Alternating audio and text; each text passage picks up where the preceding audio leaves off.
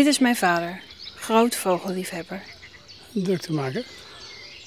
Regelmatig staat hij om half vier op om bij het eerste schemerlicht naar vogels te luisteren. Nou, howdy.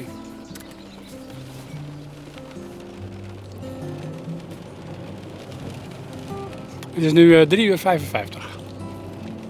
We gaan naar Tetjehorn. Het is een eh, heel mooi natuurgebied. En daar kom je niemand tegen. Je waant je daar in eh, Canada of zo.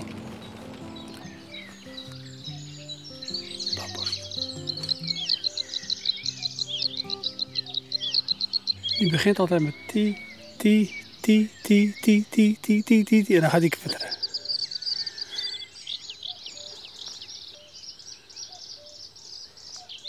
De aandacht waarmee hij naar vogels kan luisteren, mist hij soms in het dagelijkse leven. Mijn vader is vaak chaotisch. Als ik het over werken heb of, of, of functioneren in een bepaalde context, dat ik dat niet kan. Dat ik reageer op iets wat gezegd wordt wat niet het onderwerp is en dan associeer ik daarop door. Dat kan ik de hele dag volhouden en dat brengt je nergens. Dat brengt je alleen in de war. Storm in het hoofd, zo omschrijft hij het zelf. Een soort onrust. En vaak een gebrek aan concentratie, waardoor hij gewone dingen moeilijk gedaan kreeg. Van school gestuurd omdat ze geen zin meer in me hadden. Weer terug, mislukt. was de eerste HAVO-klas. Toen deden de jongens daarna in de vijfde examen, die zeiden, oh, je had zo mee kunnen doen. Dus ja, ja, daar word je niet heel veel blij van. En, eh, eh, niet dat me dat nou pijn doet, maar bijvoorbeeld al die reunies op zo'n school. Ik heb, ben nog nooit uitgenodigd, want ik heb ook geen examen gedaan. Je hoort er niet bij. En dat heb ik wel altijd gevoeld. Ik heb me altijd anders gevoeld.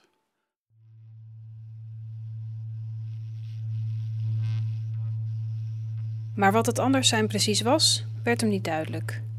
Tot 15 jaar geleden. Toen heb ik op televisie iets gezien van mevrouw, ik ben haar naam even kwijt, Sandra Kooi. Sandra Kooi was een van de eerste psychiaters die besefte dat ADHD ook bij volwassenen voorkomt. Ja, ik dacht, dat gaat gewoon over mij. Letterlijk. En toen werd ik verwezen naar een eh, test die ik kon doen op internet. En dat waren dan, ik weet niet meer, 36 punten of zo. En als je aan 30 van die dingen voldeed, dan, dan kon je wel aannemen dat je eh, toch wel ADHD-gerelateerde problemen had. Nou, ik scoorde ze ongeveer allemaal helemaal. Niet op je beurt kunnen wachten in een gesprek. Maar wat, dat je er zo, je wilt iets zeggen en je weet niet eens hoe je dat moet inbrengen. Je gaat er gewoon doorheen. Of je luistert associatief, je, je praat associatief, je doet dingen impulsief. De diagnose werd gesteld: ADHD en een lichte vorm van autisme. Was het een opluchting? Ja, enorm. Ja. Dan weet je dat ik niet iets verkeerd doe, maar dat ik het soort, dat heet dan ook een beperking. Dat je voor iets een beperking hebt, dat dat wat lastiger is. En zo heeft iedereen zijn beperkingen. De ene is, de ene is lastiger dan de andere. Dat is het vooral. Toch blijft het een zoektocht naar een manier om de prikkels zoveel mogelijk te verminderen. In de nacht kan hij vaak even ontsnappen. Ja, dan ben je alleen op de wereld, maar op een hele, mooie manier dus. En als in de nacht, dan, dan, dan is er ook weinig geluidshinder, overlast. Het is, het is ook een manier om jezelf niet af te leiden. Dus als ik s'nachts wat oefeningen doe om wel te kunnen slapen, dan heb ik de gordijnen ook dicht, want ik wil niet weten wat er op straat gebeurt.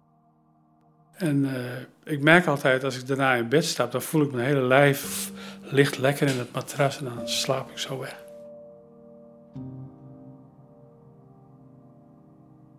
Er is één uitzondering wanneer hij geen last heeft van prikkels. Wanneer alle geluiden juist welkom zijn. Vogels luisteren. En dat begint al bij de autorit. Dorpjes zijn nog diep in slaap, eh, honden die slapen nog, eh, alles is stil. En dan zo glij je dus naar je bestemming. Dat vind ik altijd een mooi moment. Dan eh, doe ik de automotor uit en dan hoor je al die geluiden. Ik vind het geweldig. Dus alle zintuigen die ik probeer af te remmen, zet ik helemaal op. Ja, dat vind ik geweldig. En dan kom ik thuis met bek af en zielsgelukkig.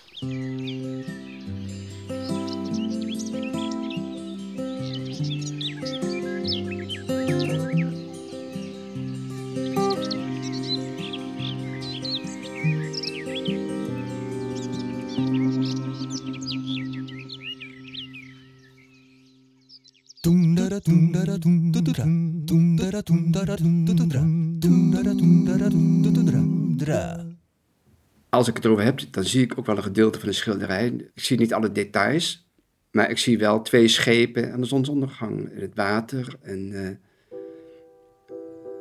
ja, dat, dat zie ik wel. Dit is George Kabel. Hij beschrijft zijn favoriete schilderij. En ook de kleur wel. Van het, het heeft ook enerzijds iets dreigends. Die romp is zwart en heeft een schoorsteen, dan komt er ook uit. Ook heeft het iets, de zeilen hangen nog voor een deel naar beneden. Er ligt er ook iets van vooruit. De nieuwe tijd breekt aan en de oude tijd verdwijnt. 30 jaar geleden werd George langzaam blind door een oogziekte. Het, het leven werd steeds lastiger, moeizamer. Boeken lezen, dat, dat ging niet meer. Televisie kijken ging niet meer. Auto rijden ging niet meer. Fietsen ging niet meer. Lekker naar de stad toe even winkelen, dat ging ook niet meer. Ik had een relatie. Um, zij begreep niet helemaal uh, wat, wat er mij omging. Dat zorgde ervoor dat we uit elkaar groeiden en ja, dat, het, dat de relatie ook uitging. Dus het was inleveren, inleveren en nog eens inleveren op, op alle terreinen. En de wereld werd donker. En ehm, er waren geen lichtpuntjes meer. Het werd alleen maar vervelender. En om het lastiger te maken, George is niet alleen blind, maar ook slechthorend. Hij heeft het syndroom van Usher.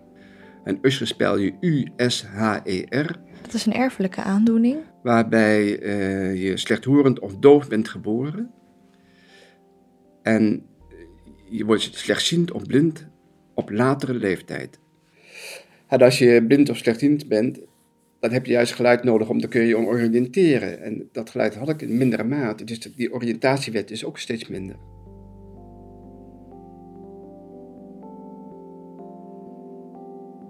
George leerde accepteren dat hij zijn zicht kwijt zou raken.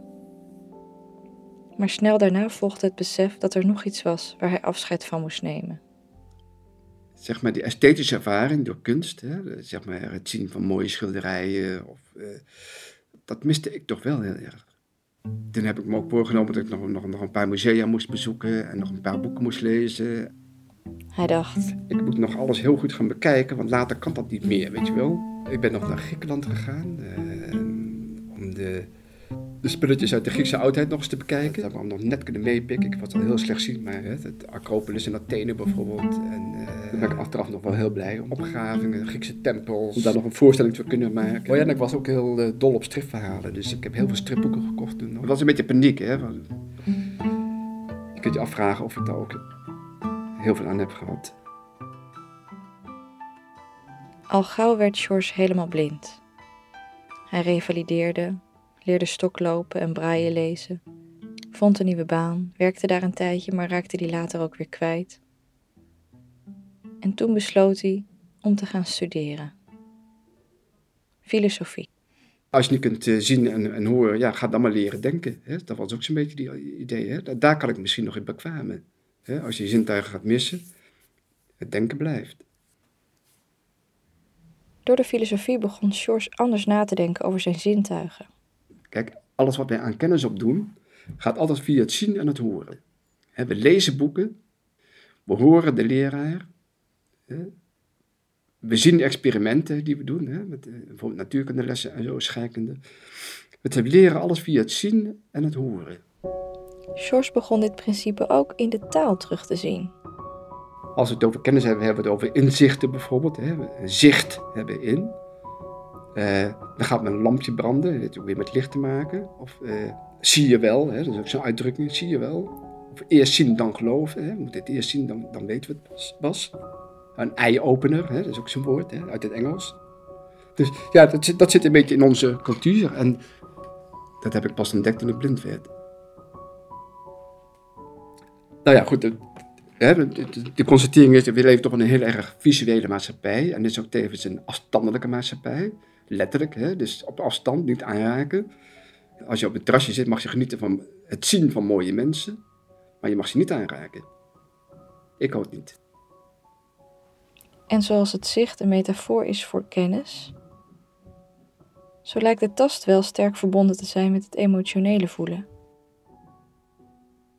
Ik denk dat dat de kwaliteit is die wij kunnen gebruiken ook in onze samenleving. Dat we meer niet op afstand voelen, maar ook direct voelen. Hè? Een tast kun je niet meer op afstand houden. Hè? Dan, dan, ben je lijfelijk met elkaar verbonden. En dat is toch een hele andere dimensie. En dat zit ook heel dicht bij het letterlijke voelen. Hè? Het letterlijk voelen en dat andere voelen, dat, dat zit een hele dichte verbinding bij.